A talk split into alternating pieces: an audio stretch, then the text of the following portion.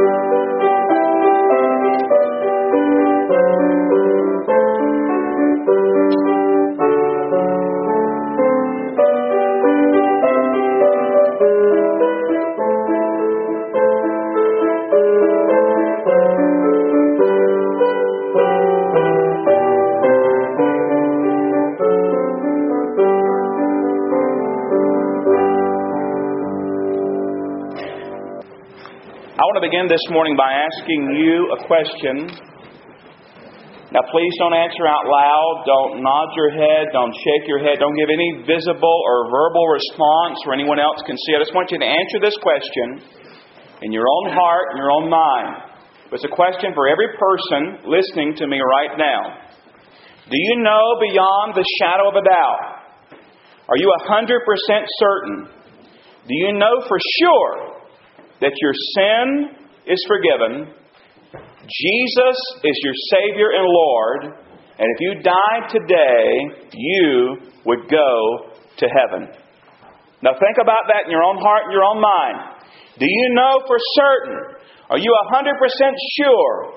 Are you sure beyond any shadow of a doubt? Do you know that you know that you know that you know that you know that Jesus Christ is your Savior and Lord, and that if you died right now, you'd open your eyes in heaven? I believe that everyone listening to my voice is in one of four groups today.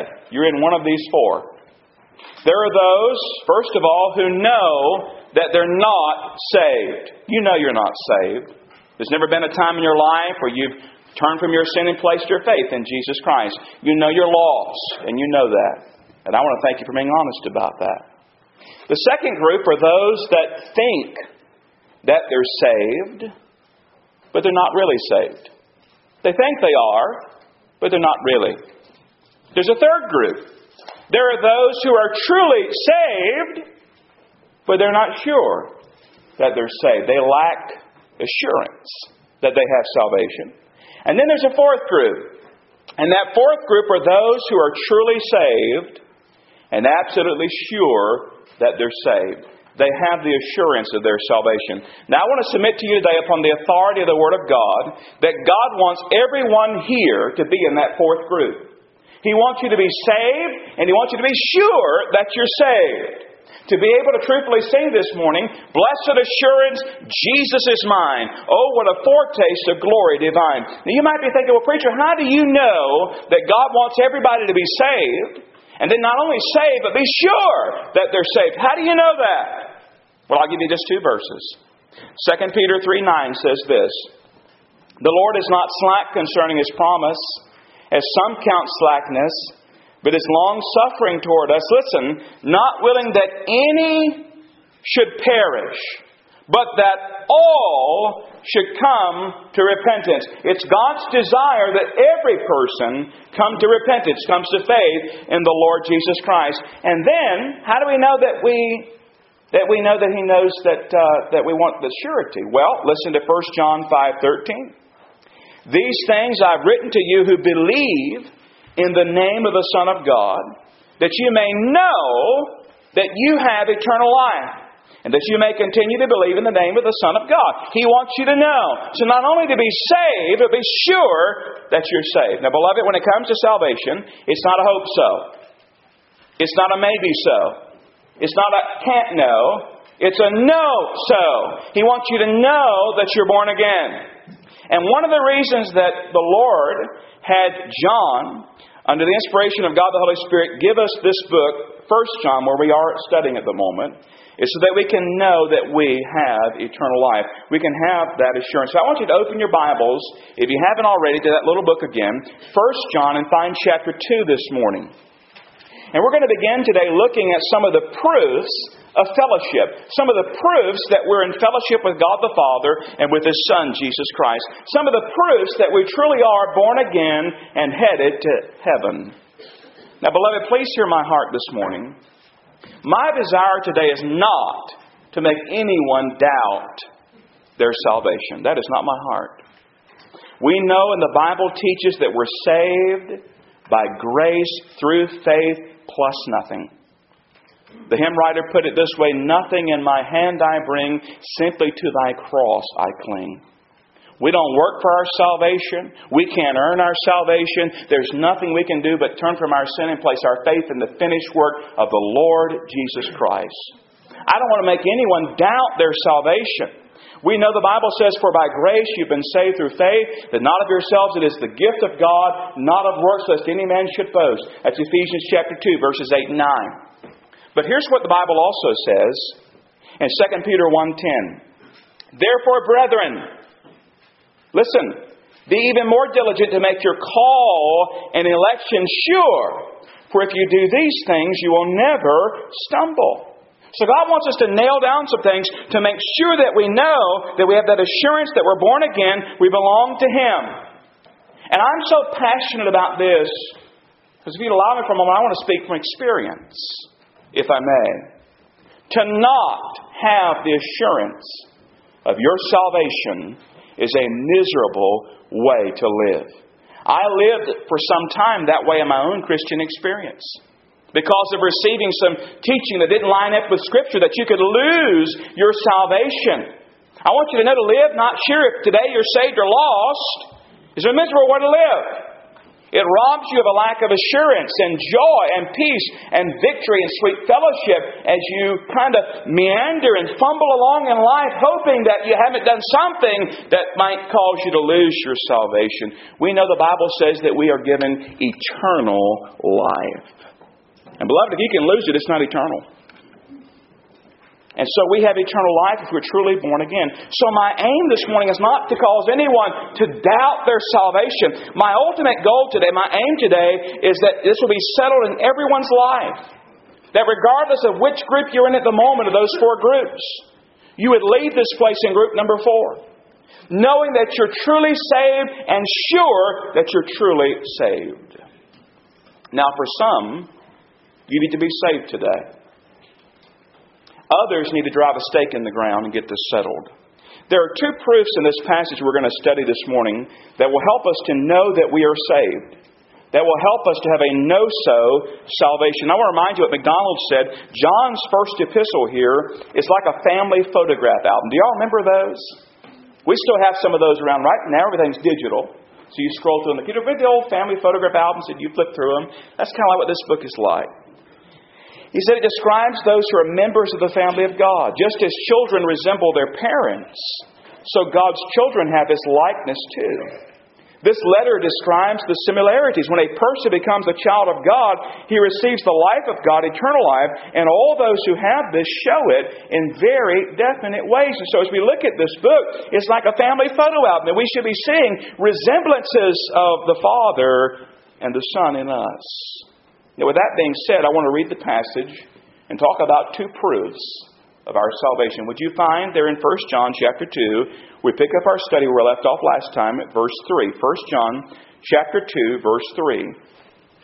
The Bible says in First John chapter two, verse three, these words, "Now by this we know that we know Him if we keep His commandments. He who says, 'I know Him,' and does not keep His commandments is a liar, and the truth is not in him. But whoever keeps His word, truly the love of God is perfected in him. By this we know that we are in Him. He who says he abides in Him ought himself also to walk just as He walked. Brethren, I write no new commandment to you, but an old commandment which you've had from the beginning. The old commandment is the word which you heard from the beginning. Again, a new commandment I write to you, which things is true in Him and in you, because the darkness is passing away, and the true light is already shining. He who says he is in the light and hates his brother is in darkness until now. He who loves his brother abides in the light, and there is no cause for stumbling in him. But he who hates his brother is in darkness and walks in darkness and does not know where he is going, because the darkness has blinded his eyes." Now, a real simple outline this morning as we consider the truths laid out before us in those verses. Number one, how do I know for sure that I'm saved? I obey God. How do I know for sure that I'm saved? I obey God. That's what we find in verses three through six. Now look again at verse six, three, rather. Look at verse three. The Bible says, "Now by this we know that we know Him, if we keep His commandments." We know. We have that assurance. God already knows if we belong to Him. He wants us to have settled in our mind that we belong to Him. He says, by this we know that we know Him, that He is ours. He's our Savior. He's our Lord. He's uh, God the Father. We have the Son. We have fellowship. Now, what does it say? How do we know? If we keep His commandments. Now, beloved, please understand, we're not talking about sinless perfection here. We established that clearly in our last message. I, if you didn't hear it, I wish you could hear it. You can go get the C D, the podcast somewhere, and get that nailed down. That the Christian life, you still are going to struggle with sin in your life. But what we know here is that there's a pattern of our life that has changed. The pattern of our life is no longer sin. From time to time we do sin as believers, and we know that we still have an old nature within us. We have a new nature. We have an old nature. We have an old sinful nature. And that old sinful nature loves to rear his ugly head. There's a struggle going on within us as believers.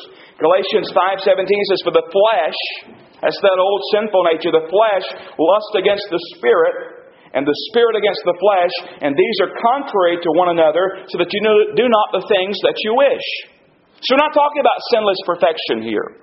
As a believer, from time to time, you're going to sin. And we're told what we're to do. We're to confess our sin, agree with God, forsake it, move on in life in the fellowship of the Lord. So when it says here, we know that we know Him if we keep His commandments, we're not talking about sinless perfection. What we're talking about is the pattern of our life. The trajectory of our life. The habit of our life. That is, the habit, the trajectory, the pattern of our life is obedience to the Word of God. Our desire now is to obey the Lord. We don't always do it perfectly, but that's our desire. The word translated keep there in verse three, by this we know that we know Him if we keep. It literally means to guard as a treasure. Uh, to exercise watchful care over it. If we keep His commandments, if we guard His commandments, if it's our desire to, to treasure them in our hearts. And do you see the growth here? It says in verse three, it talks about keeping His commandment. It says in, in verse five, it talks about keeping His word. In verse six, it talks about walking as He walked. That is the Lord Jesus. One author said there's a definite progress in thought here. To keep His commandments is to obey the teachings of the Lord Jesus as found in the New Testament. To keep His word is not only obedience to what is written, but His desire to do what we know would please Him. And then finally, to walk as He walked is the full expression of God's standard for His people. It means to live as Jesus lives. And so how do I know that I know Him? How do I know that I belong to Him? How do I know that I'm truly saved? Because the pattern of my life is to keep His word. The pattern of my life is to obey Him. The pattern of my life is to please Him. That's the habit of my life. That's the trajectory of my life. I do fail, but that's the habitual pattern. So we see here that obedience to God's Word is one of the proofs that we really are born again. What did Jesus say about it? He said this in John fourteen fifteen, "If you love me, keep my commandments." So we know, beloved, we love Him today only because He first loved us. And because He loved us and we love Him, that causes us to want to keep His commands, to do what pleases Him. Our desire is to obey Him. We don't do it perfectly, but it's the pattern of our life. And though we fail at times, we confess that and get it right because we want to please Him. And we obey Him not out of fear. We obey Him how? Out of love. Because we love Him. We want to please Him. But sad to say, there are those that are mentioned here that say one thing and do something entirely different. There's something you may not have noticed. It's interesting to note. There are three times it says something about those who say something. Verse six says, "He who says." Uh, uh, verse four says, "He who says." And verse nine says, "He who say, says." So we see three things mentioned there. Now look at what it says in verse four. "He who says, I know Him." So they're making a claim here. I'm a Christian. I'm a follower of Jesus Christ. "He who says, I know Him, and does not keep His commandments." What does the Bible say about that person? He's a what? He's a liar. "And the truth is not in Him." Wow. That's pretty strong language. John is very bold in what he writes. He's very clear. It's black and white here. We know this is not sinless perfection, but that would be the pattern of that person's life would be not to obey God. The pattern of that person's life would be to care less really about what God says. They say one thing with their mouth, but they do something else with their life. The idea here is our life and our lips should match. Our walk and our talk should match. If we say we know Him, we should keep His commandments. If we say we know Him, but we don't, the Bible says you're a liar, the truth's not in you, and you're in trouble. In other words, that the trajectory of your life, beloved, the pattern of your life, the habit of your life is really not to keep God's Word and not concerned about God's Word and not concerned about pleasing Him.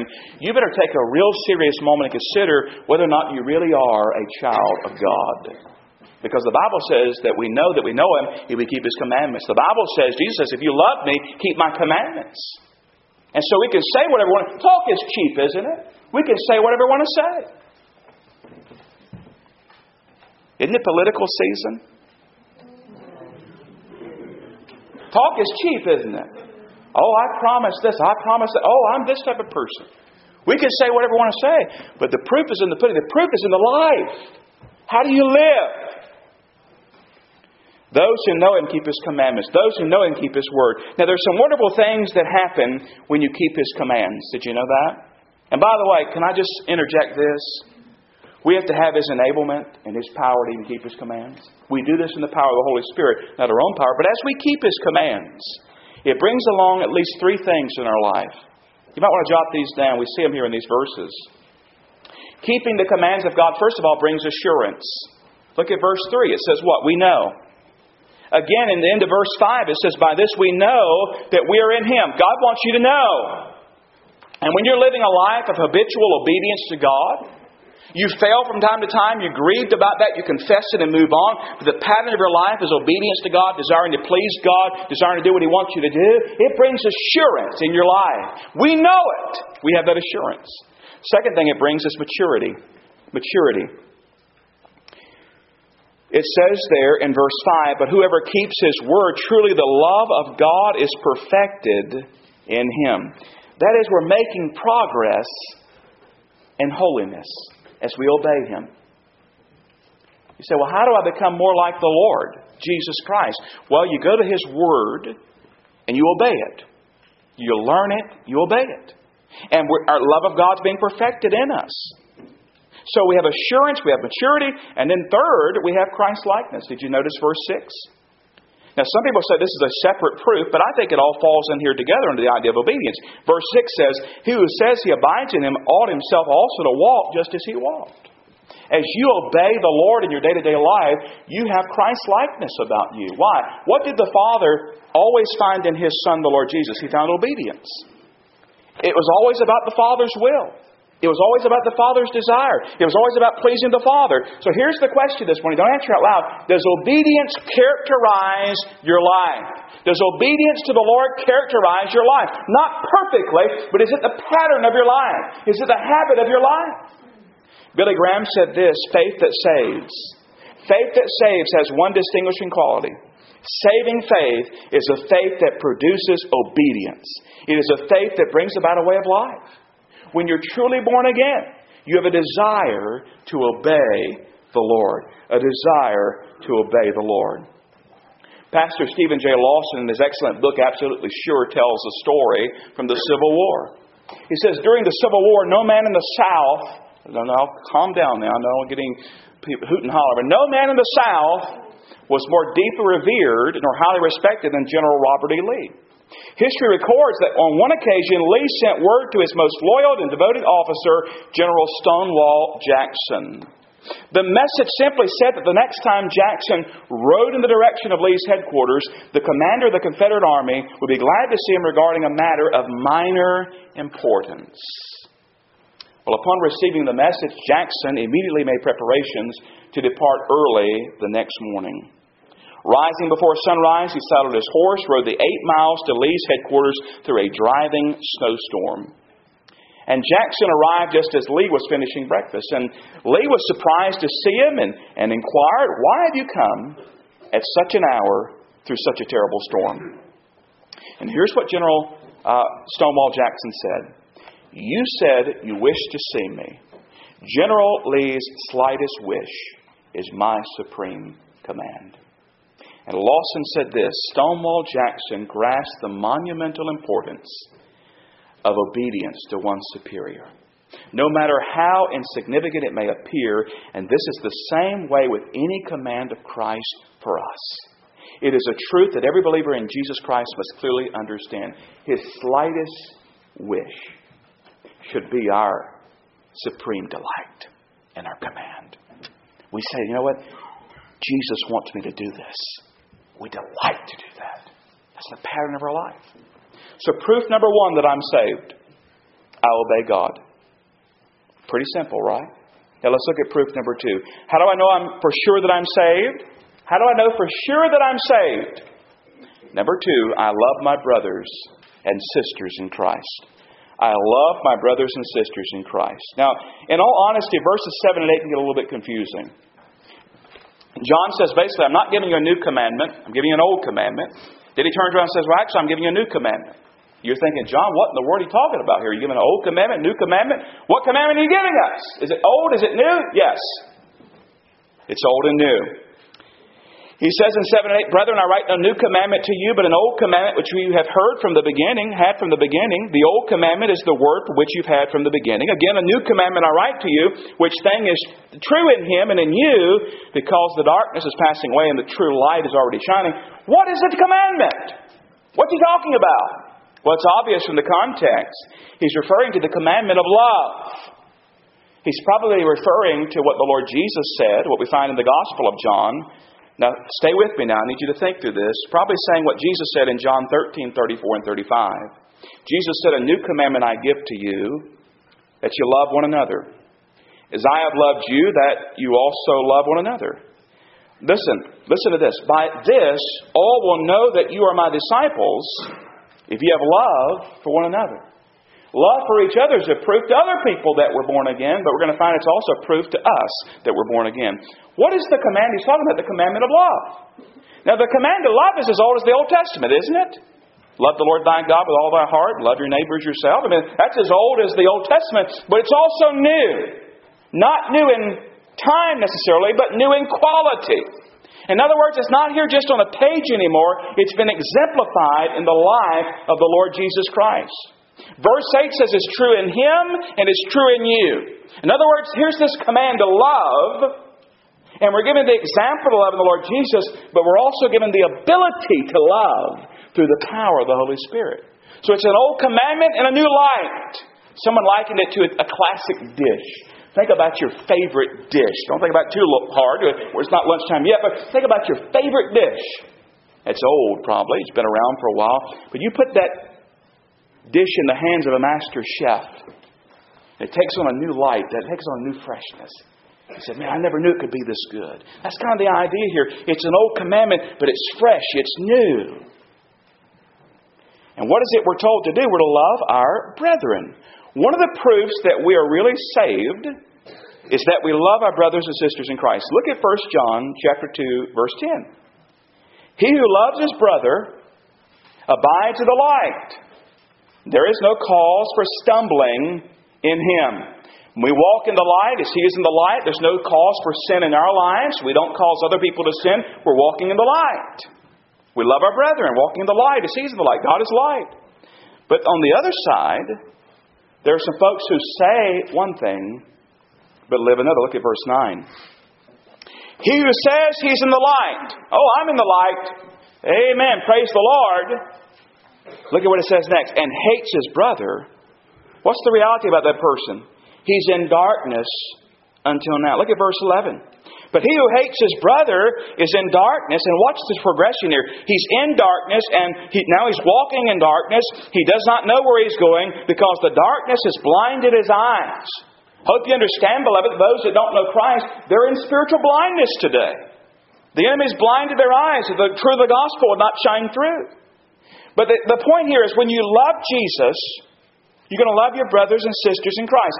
Not perfectly, mind you, but you're going to love them. Now, there are problems. Remember, this is a family photo album, right? Got any pictures in the family photo album of maybe when things didn't go so well? In the family, there are sometimes problems. Is your family ever in problems? They're problems, but not hatred for one another. Here's the question. Do you lo- Don't answer out loud, by the way, please. Here's the question. Do you love your brothers and sisters in Christ? This is obviously aimed towards believers. Loving the brethren, abiding in the light. You say, well, to be truthful, preacher, most of them I do. I love them. But there are a few that I don't particularly like.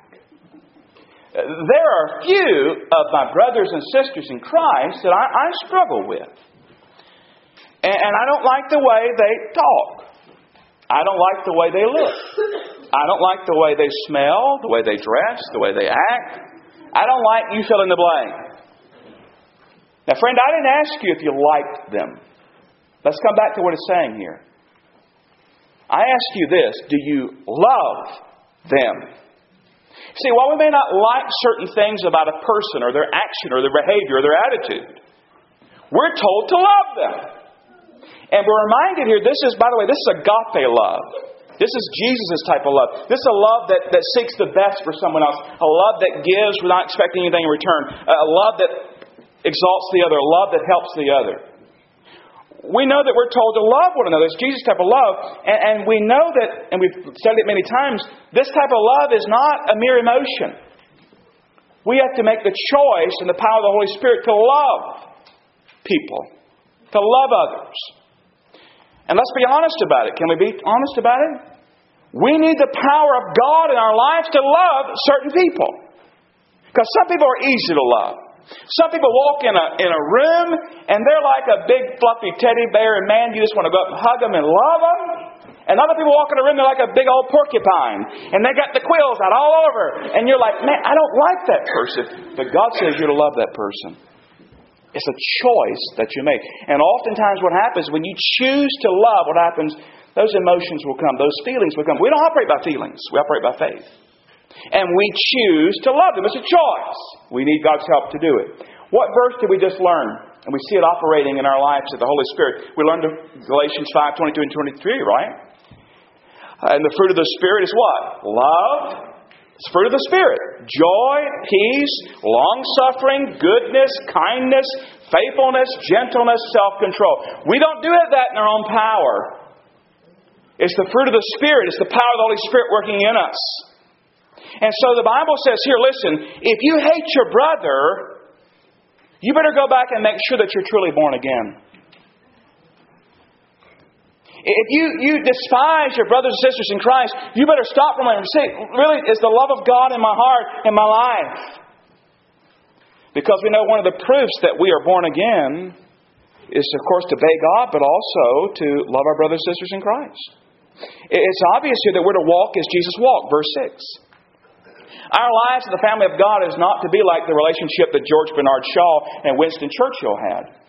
Understand that George Bernard Shaw sent Winston Churchill two tickets to the opening night of one of his plays with this note attached. Come and bring a friend if you have one. Winston Churchill wrote back and he said he could not come on the opening night, but he would come on the second night if there was a second night. That's not the type of relationship we're to have in the body of Christ. If there's a disagreement this morning between you and a brother or sister in Christ, you go make it right. Go make it right.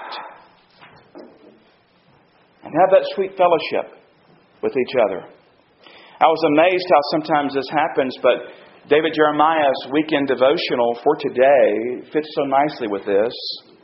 He said, last October, two puppies, brothers Jeffrey and Jermaine, were found wandering the streets of Philadelphia.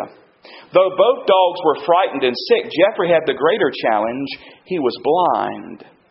Determined to care for his brother, Jermaine literally became a guide dog. He constantly stayed within touching distance of his disabled brother, and Jeffrey leaned on Jermaine for support. Without any training, Jermaine became a guide dog. These puppies were always seen touching each other and even slept holding each other. It says their story melted the hearts of the Philadelphians, and the brothers had no trouble finding a home. David Jeremiah said, if animals can be that devoted to each other, shouldn't we be the same?